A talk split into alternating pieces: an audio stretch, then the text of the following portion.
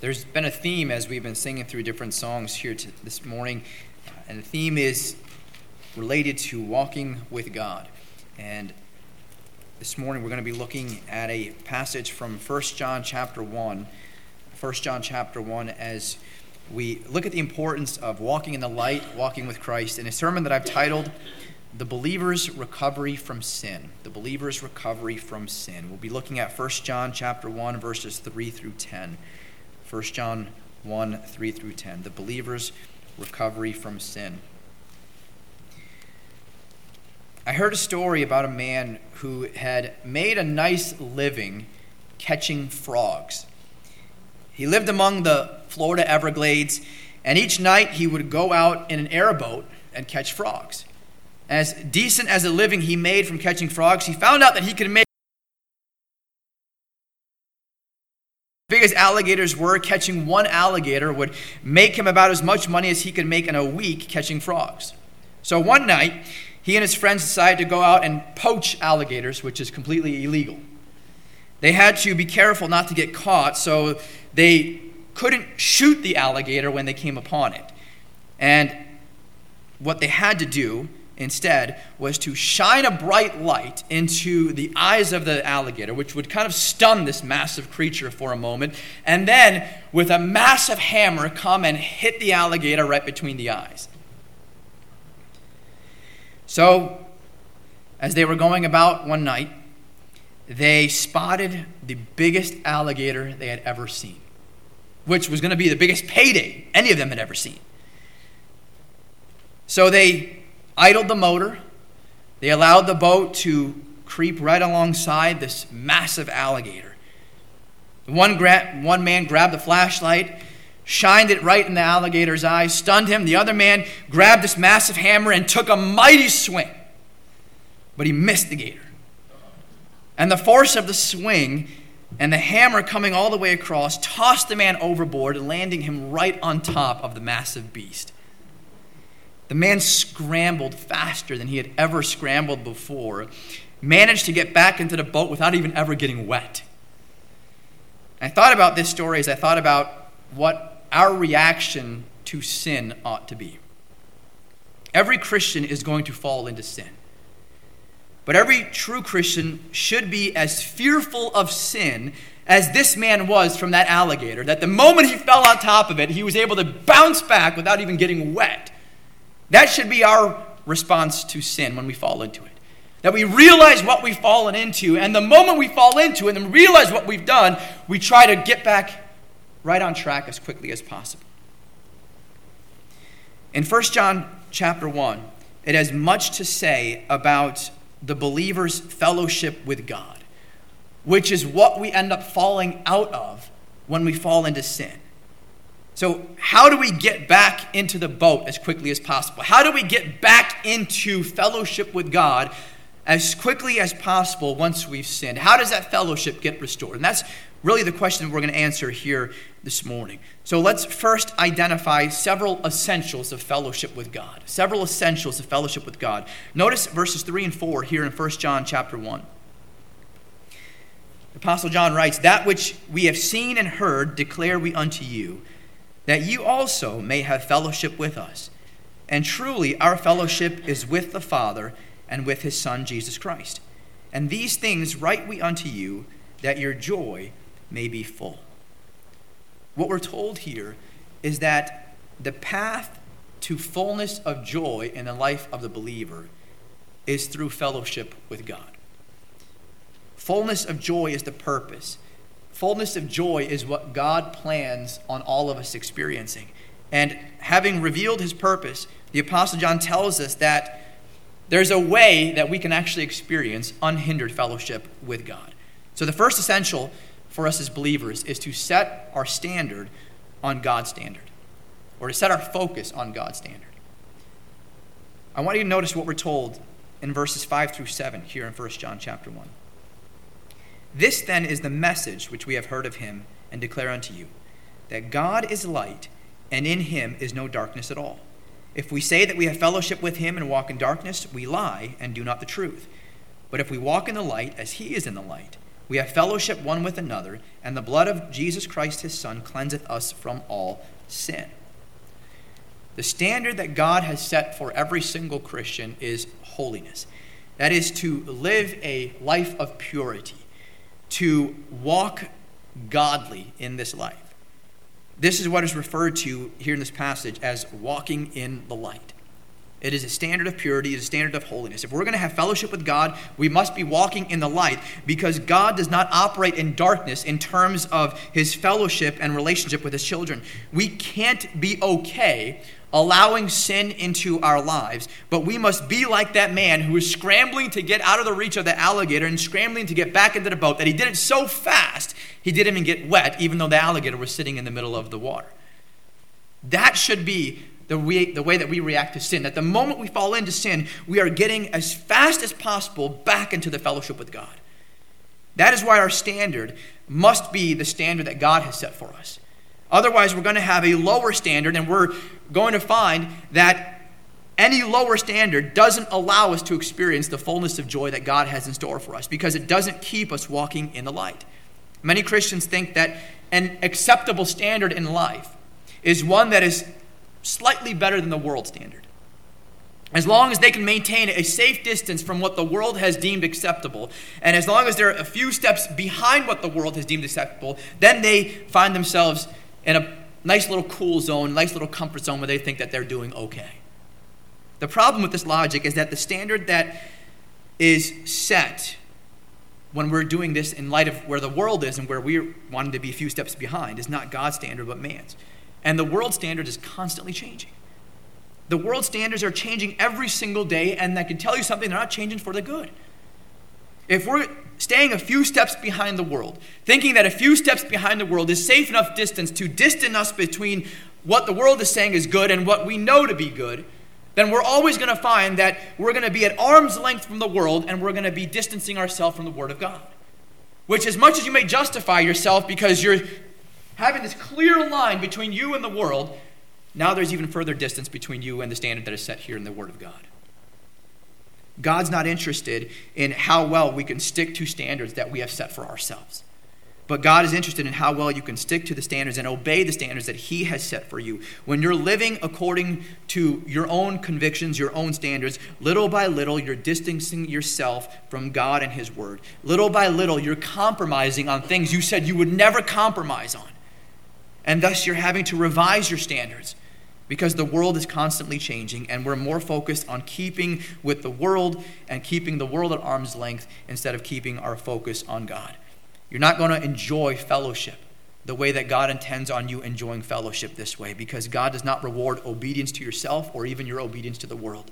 God's rewarding obedience to himself and to his word, and that is why it is essential for us as believers to set our focus on God's standard. The second essential is to call sin what it really is. Call sin what it really is. The more that we're immersed in the world system, the more we find that the world has all sorts of alternate definitions and alternate words for what we know as the word sin. The world does everything it can to try and avoid calling sin by its real name. They do this for various reasons. They do this in order to you know, not have people feeling so guilty, feeling ashamed, feeling humiliated for what they've done. But no matter what we may call it, we can't escape or even, de- or even deny the reality of sin and the consequences of sin. If we as believers are ever going to live the joyful life that God has said here in verse number four, that your joy may be full as you're walking in fellowship with Him, if we're ever going to enjoy the joyful life, the life that is found in fellowship with God, we need to be serious about sin, and that starts by calling it by its real name. Notice what we're told in verse number eight here in 1 John chapter 1. If we say that we have no sin, we deceive ourselves and the truth is not in us. It is imperative for us to understand the nature of sin because the Bible says that God only forgives sins. What do I mean by this? Well, we like to do everything we can to call sin by a different name. We will say something like, Well, I just, I made a mistake. Or I, had a lapse in judgment. Or we just slipped up momentarily. We will say all these different things, but the Bible doesn't speak about God forgiving our mistakes. The Bible speaks about God forgiving our sins. And there's a huge, huge difference between making a mistake and falling into sin.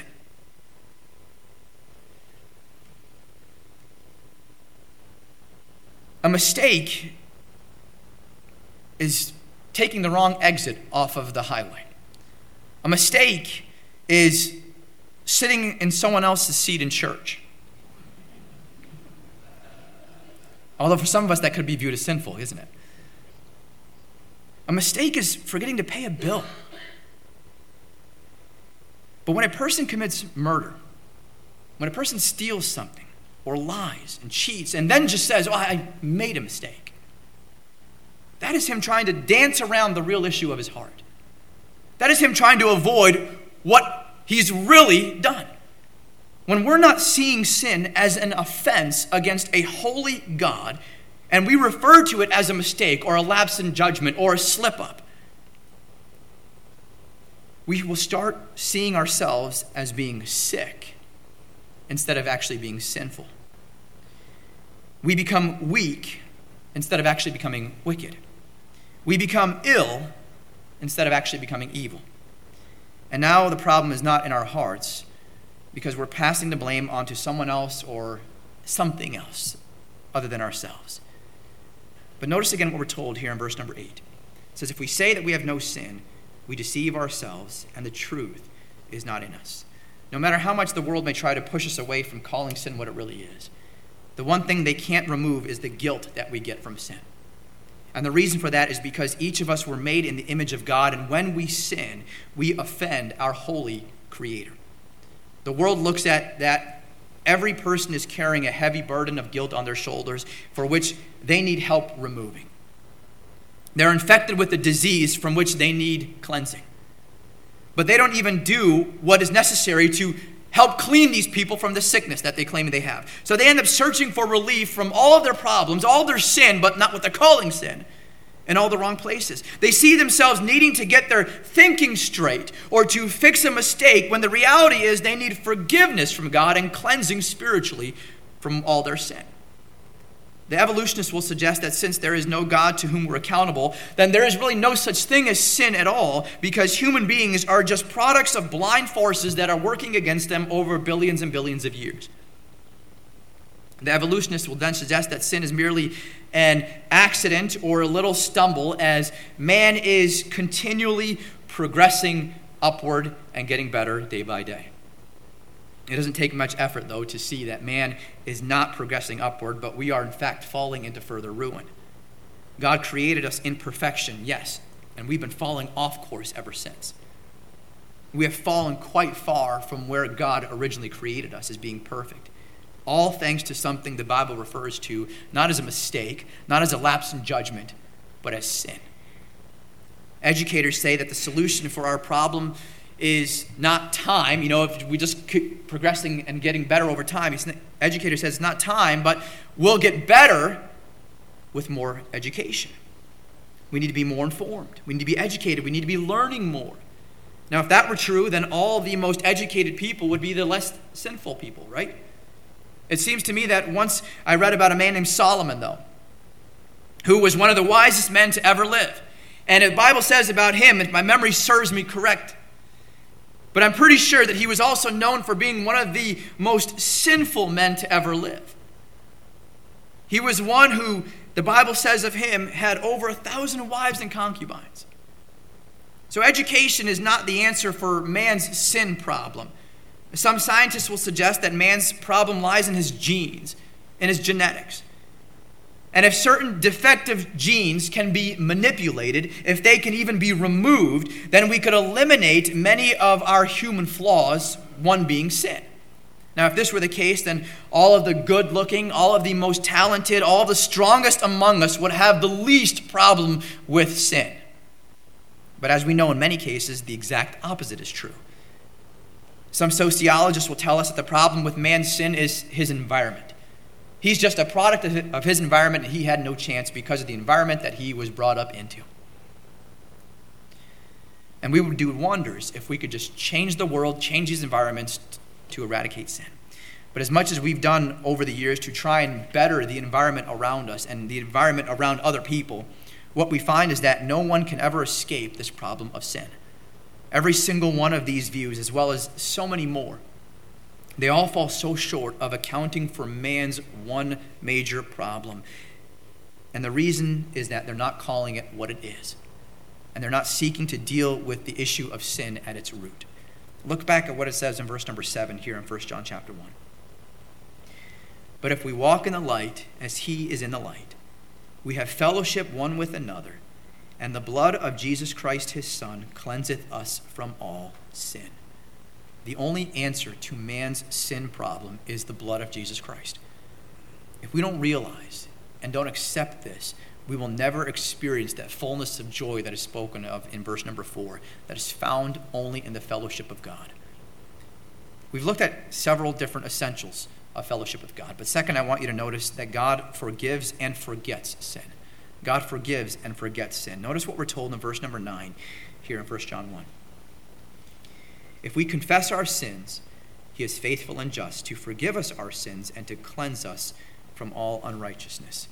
Now, one of the main points of this chapter is found here in the promise of verse number 9. This is, this is one of the overwhelming themes of this passage that God will cleanse believers from sin and restore us to a right fellowship with Him before we really get into this verse, and we'll get into it in just a few moments, this verse is addressed to believers.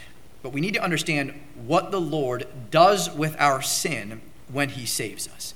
God has declared in Hebrews chapter 8, verse number 12, He says, For I will be merciful to their unrighteousness, and their sins and their iniquities will I remember no more. God also declared in Isaiah 43, verse 25, I, even I, am he that blotteth out thy transgressions for mine own sake, and will not remember thy sins. Several times we see God saying that he will not remember our sins. Now, this doesn't mean that God forgets our sin from his memory. God can never learn anything, and in the same way, God can never unlearn anything, if that makes any sense. He, he knows everything, and if he would not know something or were to unknow something, then he would cease to be God. God's omniscient, meaning that he is all knowing. Therefore, no knowledge or information ever escapes him. So then, what do we mean when we say that God forgets our sin? Well, it means that God treats our sins as if they are forgiven. He does not hold our sins against us anymore. God doesn't remember our sin that is not accounted to us.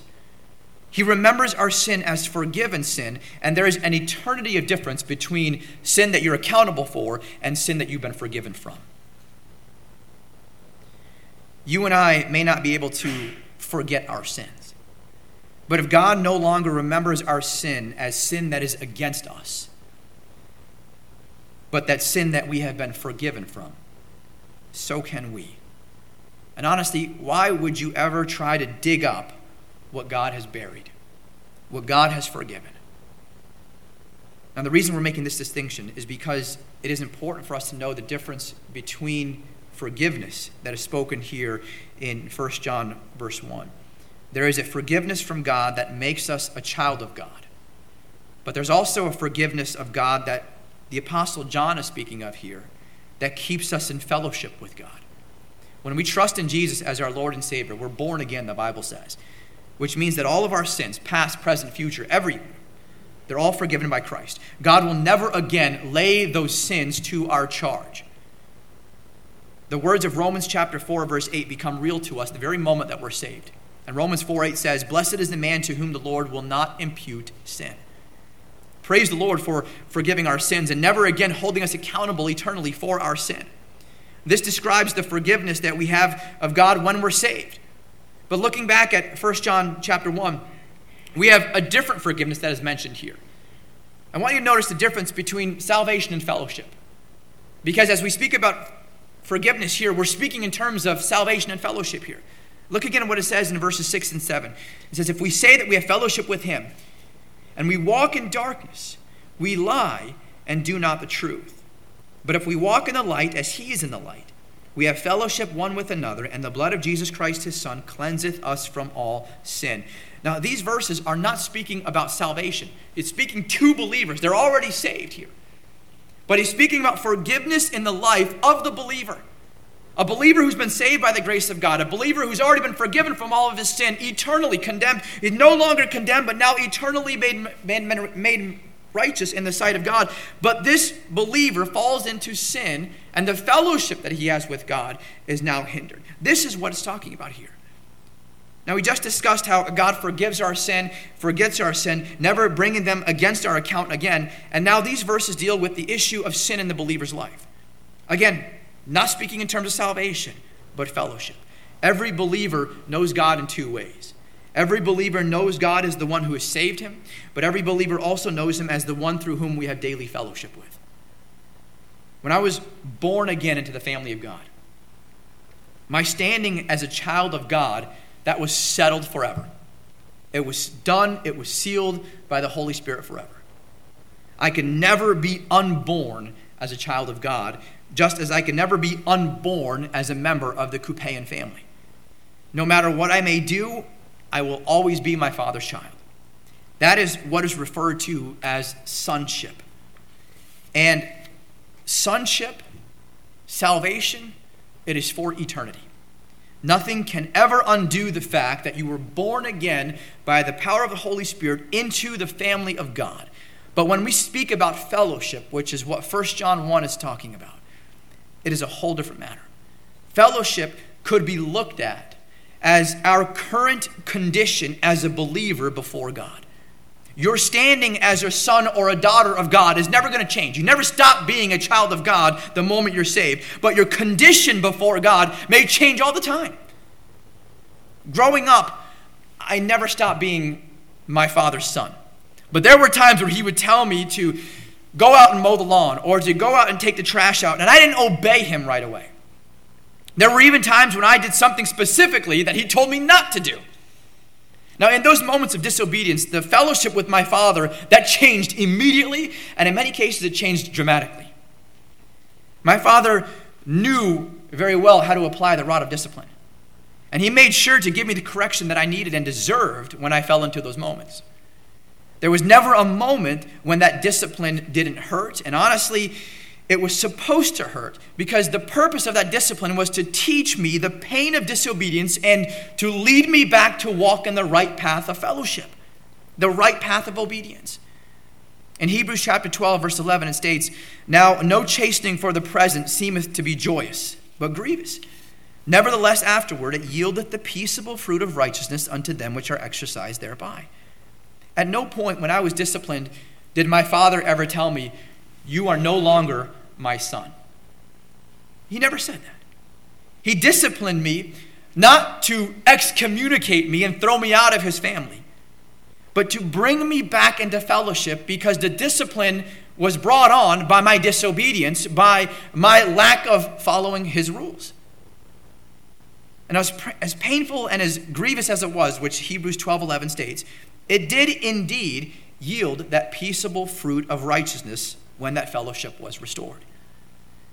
Every parent who is consistent to discipline their children know what it is to hug their children after discipline them, disciplining them and reassure them of your love for them. That was one thing my parents always told me. We're only doing this because we love you. And you laugh because, you know, when you're getting disciplined with a plastic bat, you're thinking, if you loved me, you wouldn't be doing this. This is so painful. This is miserable. As a parent now, I see why they were doing that. And I think they didn't discipline me enough. Should have been more severe with me. It's no fun having to discipline children. But we see the need for it because it shows them how to be restored into the fellowship that they chose to disobey and go out of. And notice how fellowship is disrupted by sin. I think it's pretty clear that sin disrupts our own fellowship with God. When the Apostle John speaks of believers here in 1 John 1, walking in the light, he's speaking of our walking in fellowship with God. The light that we're to be walking in is the light of God's favor and God's blessing that shines upon us when we're experiencing this unhindered fellowship. There's no sin between us and God. The only thing that blocks out that light is the sin that we've allowed to come into our lives. And thankfully, God has made it possible to get forgiveness from our sins so that His full light can shine again in our lives. We've looked at several essentials of fellowship with God. We've looked at the fact that God forgives and forgets sin. And third, I want you to notice and identify how believers can be walking in the light. How believers can walk in the light. When I go around and I shut off all the lights at night, I find myself walking a little more gingerly than I would than if all the lights were on. Sometimes I'll make it back to the bedroom and I'll need Ruthie to turn on her nightlight or her light on their, her nightstand just so I can see where I'm going. Because when all the lights are off, you can't see a thing. And so you're having to walk a little more carefully. You're having your hand on the wall, making sure that you know where it is that you're going. Even if you know the place that you're walking, there's still some uncertainty as to what lies ahead of you. So there are times where I'll have to ask her to open the light, turn on the light so I can at least make my way to the bed, and you can shut the light off once I get into bed. As soon as that light comes on, I'm able to see where I'm going and everything that is right before me. There's some life then in my steps. My walk changes from this careful little pace that I'm taking. Now the light comes on. Okay, now I can walk freely. I can see everything that's lying ahead of me. I can see where I need to go and where I need to step without any sort of concern whatsoever.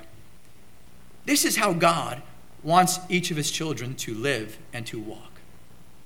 Not gingerly wondering if their next step is going to be the wrong step. If, if this is the right path they're going, He wants us walking comfortably. He wants us walking through life confidently, knowing that we're walking in the light and we can see the path that He has laid before us. Not blindly stepping forward, hoping that we're going in the right direction. But even when we're not walking in the light, even when we stumble and we fall into sin, which is going to happen, God has made a way for believers to receive the cleansing and the restoration to that fellowship, to that light that we so desperately need. He's made a way to get out of the darkness. He's made a way to come back into the marvelous light, which brings stability, which brings confidence, which brings life and energy to your life again. And John identifies three truths here that if we follow them, we will enjoy the wonderful fellowship that God desires for us to enjoy.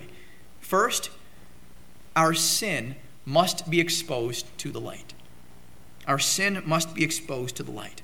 Lying about our sin will never do us any good. We can say whatever we want about the sin that we've allowed into our lives, making one excuse for it after another. But as long as that sin remains, it will keep us in the darkness and it will keep us out of fellowship with God.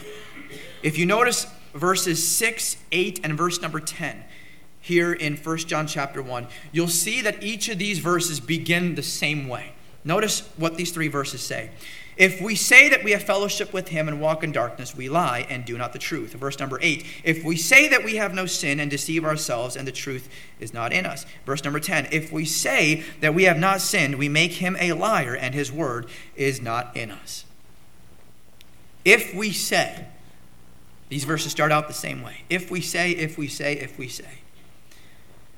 So many Christians try to deny their sins instead of bringing them to the light the light of God's holiness and the light of God's purity.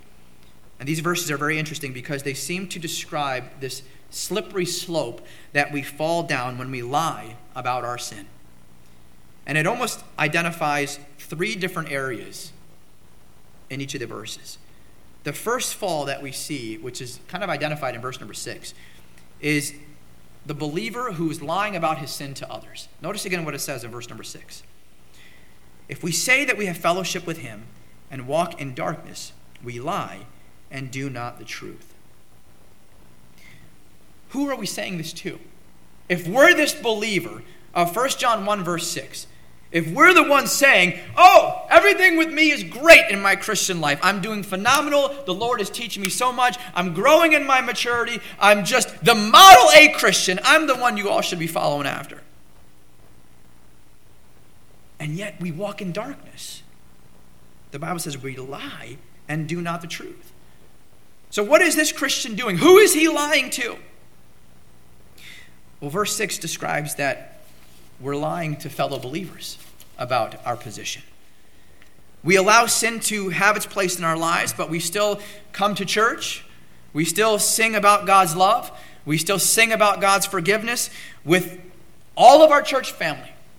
even though we know that what's happening inside here is not right. Call it what you want. The Bible calls it a lie. You don't have to always be speaking when you lie, your actions can be lying as well. You may even continue to be reading your Bible, you may even be memorizing Scripture. You may even follow along during a sermon, fellowship with people after the service. You may even give off the impression that everything is perfect in your life, that you have it all together in this Christian life. All the while, you are walking in darkness because of unconfessed sin in your life. We've all experienced times like this where everyone around us may seem, and we, have done a good job of fooling the people around us because everyone around us think that we have it all put together, that everything is just going wonderfully in our lives. But inwardly, we know that we are a mess because unconfessed sin is keeping us out of fellowship with God. And if we're not careful, that slippery slope gets even more slippery with the next step that's mentioned in verse number 8. Notice again what it says in verse number 8. If we say that we have no sin, we deceive ourselves, and the truth is not in us. This verse takes it a step further than just lying to others. Now it says we're lying to ourselves. We deceive ourselves, it says. You all know that the more you tell a lie, the more you actually believe it to be true. You will end up justifying your sin after a certain point and actually giving yourself some slack for the sin that you've fallen into, and you'll trick yourself into thinking that it's not all that bad. After all, no one knows about it. It's not affecting anyone else but me, and, and I can, for the most part, keep it under control so that I'm not tempted to do it until no one else is around and no one else is watching. So, how bad is it, really? This slippery slope is a very slippery slope, and it is going to lead to all sorts of issues, even to depression. But there's a third step on this slippery slope, and it's found in verse number 10. Notice what we read here. If we say that we have not sinned, we make him a liar, and his word is not in us. So you're no longer lying to others here. You're no longer lying to yourself. But now it says you're lying to God. Now, this is the worst of all when God's word calls something sin, when the Holy Spirit convicts us about a temptation we have to sin and we deny it, we're calling God a liar. The worst possible thing we can do is to try and hide our sin from God. What we need to do is to expose our sin to the light. The Bible says that when we come to God with our sin, we enjoy a fellowship with God. And my purpose this morning is not to make you feel miserable about yourselves, at least not completely. My desire is that we can all remove that sin that is standing between us and God. And I say all of us, I mean all of us. To remove that sin that is hindering our fellowship with God and where it needs to be. And the only way to do this is to expose our sin by bringing it into the light. The closer you shine light on something, the more imperfections are found. If you want to know how sinful you really are, why your fellowship with the Lord has been lacking or just waning over the last several days and weeks, what has been standing between you and your Savior, do what David did in Psalm 139. And verses 23 and 24 ask the Lord to search you. He says here, Search me, O God, and know my heart. Try me and know my thoughts, and see if there be any wicked way in me, and lead me in the way everlasting. Ask God to search you out. Ask God to find out those things in your life, those areas, those habits, whatever it may be, and to cleanse you from them. God will show you things that need to change, which you thought were perfectly acceptable because the world said it was okay. The Holy Spirit will convict you of those habits which you have been keeping, whether in public or private and he'll reveal to you how it is all negatively affecting your fellowship with God and hindering you from having that fullness of joy that God wants you to have. Sin must be exposed, but second, sin must be expressed to the Lord. Sin must be expressed to the Lord. Here's where we draw our attention back to verse number 9. Notice again what it says. If we confess our sins, he is faithful and just to forgive us our sins and to cleanse us from all unrighteousness. I, I really like it when the verse has all the points within it. To confess your sin literally means to agree to the wretchedness of your sin. You're agreeing, you're acknowledging just how bad it really is. It is so much more than just acknowledging that you've done something wrong. Confession is not just even an admission of guilt. It means that you're understanding you have violated God's holy standard and you have eternally offended a holy God. Confession insists that you're aware of the gravity of your sin as well as your need for forgiveness. So, how do we go about offering our confession to the Lord? Good question. Fortunately, we have the threefold answer here in verse number 9. We must confess it right away. Again, it says, If we confess our sins, he is faithful and just to forgive us our sins and to cleanse us from all unrighteousness. Confess it right away. The word confess there in verse number 9, it appears in the present tense and it implies a continuous action. You don't just wait until you've accumulated a year's worth of sin and then go to God at once and say, All right, God, here's the whole truckload. Take it all at once. No. You confess it right away. And it's a continual process because we're continually falling into sin, even as believers. So you go to him as often as you sin. Just like that man who fell on top of the alligator, he jumped right back out as quickly as he could. That's what you do. The moment you fall into sin, you're aware of it. Go to God right away and confess it. Try to restore that fellowship that you broke because you chose to do something you know you shouldn't have done.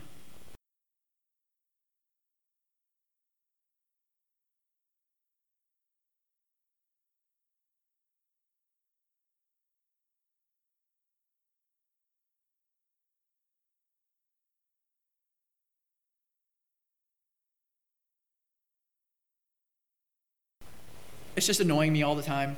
But you know what? I think I'll leave it there for a few months, maybe even a year.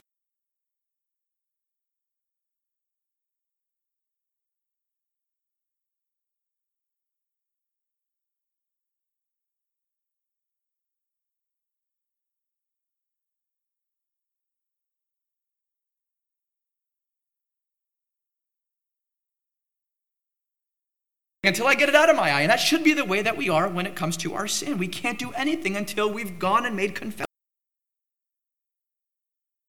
of us to take care of our sin and to deal with it right away. Confess it again. You should be going to the Lord and say, Lord, please forgive me for acting so foolishly. Forgive me, cleanse me from this filthy behavior. Whatever it is, cleanse me. Confess your sin specifically. Confess your sin specifically. Notice again verse number 9. You Forgive us our sins and to cleanse us from all unrighteousness. The word you notice here is not sin, but sins, plural, which insists that we're not just confessing sin in general. Lord, forgive me for all of my sin. No. It is sins specific. Forgive me for all the sins that I've done and confess con- and list them. I know the Lord knows all of your sin, but it is vitally important for us to name our sins specifically, or else we will end up trivializing many of them and dismissing some of them as not being all that bad. When you're acknowledging every little one of your sins that you've been involved in, and you're actually naming them as you're confessing them to God, it really helps you realize just how you've fallen out of fellowship with Him. We will sing a song from time to time count your many blessings, name them one by one, and it will surprise you what the Lord has done. Let me change that song for you a little bit. Tell you what you should be singing. Count your many sins, name them one by one, and it will surprise you what you have done. I hope I haven't ruined that song for you. But let that kind of sink in. Confess your sins specifically. Confess them all, confess them specifically. And third, confess them confidently. Look at verse number 9 again. If we confess our sins, he is faithful and just to forgive us our sins and to cleanse us from all unrighteousness. We confidently confess all our sins to the Lord, knowing that He is going to fulfill His end of the promise to us, to cleanse us, to restore that fellowship. God wants each of His children to enjoy the blessedness of His fellowship. And the only reason that we fall out of that fellowship is not because God has backed out on his end and said, you know what, I know you've confessed specifically, I know you've done it right away, but you know what, I want you to just deal with it for a little while. I want you to suffer for a little while. I want you to realize just what you've done and how much you deserve to punish to be punished and how much you don't deserve my mercy and my grace. So just stick with it and enjoy the misery for a while. No. When we come to Him the right way, when we come to Him right away, when we come to Him specifically, laying it all before Him, He is going to do what He says He's going to do. He is faithful and just, it says, to forgive us our sins. Not in a year, not 10 years from now. He doesn't write us a contract and say, okay, I'm noting that, that you've made confession here on this date. In five years, you can expect full forgiveness. No, it's coming right away. So be confident. When you go to God and you go to Him right away and you confess it all specifically to Him, be confident that you know God is going to be faithful to His end of the promise. He is going to bring that cleansing and forgiveness that we so desperately need. The only thing that stands in our way is the sin that we allow to come between us. God is faithful to, to forgive. He's promised to do so, so don't wait. Come to Him at once. And third, sin must be expelled from our lives. Sin must be expelled from our lives. As great as God is to forgive us of our sin, when we confess them all to Him, God's promise is not a license to continue to sin. He doesn't say, oh, You know, I'm going to forgive you. I'm faithful and just to forgive and to cleanse you from your sin. So, by golly, go and sin as much as you want. And know that you can come back to me every single day, every single time you've done this, and you can have full pardon, full forgiveness from your sin. Live as you want, do as you please, just keep coming back to me. That's not a license to sin. God has given us his promise as an encouragement to keep ourselves from sin as much as possible. This is God's call for us to be holy, to live a life with unhindered fellowship with Him. That's the real purpose. He's offering the promise of verse number nine for the purpose of verse number four that our fellowship with Him would be so unhindered that our joy would be full because we're really experiencing that full Christian life. In fact, the first six verses of chapter 2 evidence this fact. Just look at the first six verses really quick. My little children, these things write I unto you, that you sin not. That you sin not. He didn't say, I'm writing this to you so that you can sin as much as you want and know that you have forgiveness, but he says, I'm writing this to you that you sin not. And if any man sin, we have an advocate with the Father, Jesus Christ the righteous. And he is the propitiation for our sins, and not for ours only, but also for the sins of the whole world. And hereby we do know that we know him, if we keep his commandments. He that saith, I know him, and keepeth not his commandments, is a liar, and the truth is not in him. But whoso keepeth his word, in him verily is the love of God perfected. Hereby know we that we are in him. He that saith he abideth in him ought himself also so to walk, even as he walked. That's the purpose. Not so that we have forgiveness knowing that we can go and sin as much as we want, but we have forgiveness for the purpose of going and living a pure and holy life. Our goal as Christians should be just that holiness and purity. But because we're battling our human nature, God knows that we need an advocate, which he mentions here in chapter 2. An advocate. He has given us Jesus Christ because we're battling that human nature. We're going to fall into sin. And Jesus is here to help us when we fail, pleading and interceding on our behalf at the throne of God. God has accepted the payment that is made through the blood of Jesus Christ to save us. That is how he can be faithful and just to then forgive us. Jesus Christ, the righteous, is our advocate, and he wants us to then be like him. God knows that our fellowship will be best when there is no sin standing between the two of us. God's forgiveness he has forgiven us because He desires for us to have that fullness of joy that comes with that unhindered fellowship. He doesn't forgive us so that we can continue to feel, to feel okay about sinning. Someone has described what our attitude towards sin should be before and after we know Christ. He said, Before we know Christ, before we knew Christ, rather, we used to leap into sin and love it. Now we lapse into sin and loathe it. May that be our attitude towards sin. That the moment we fall into it, we immediately jump back and try to get out of it. May our desire to walk in fellowship with Christ outweigh our desire to walk in fellowship with the world. Would you bow with me in prayer this morning? Heavenly Father, we're thankful, Lord, for the reminder that we have to walk in the light, Lord. And I know as, as much as it is easier said than done, I'm thankful that the Holy Spirit is here alongside of us, Lord, within us as believers to help us in this struggle of life, Lord, where we fall short so often to live according to your word.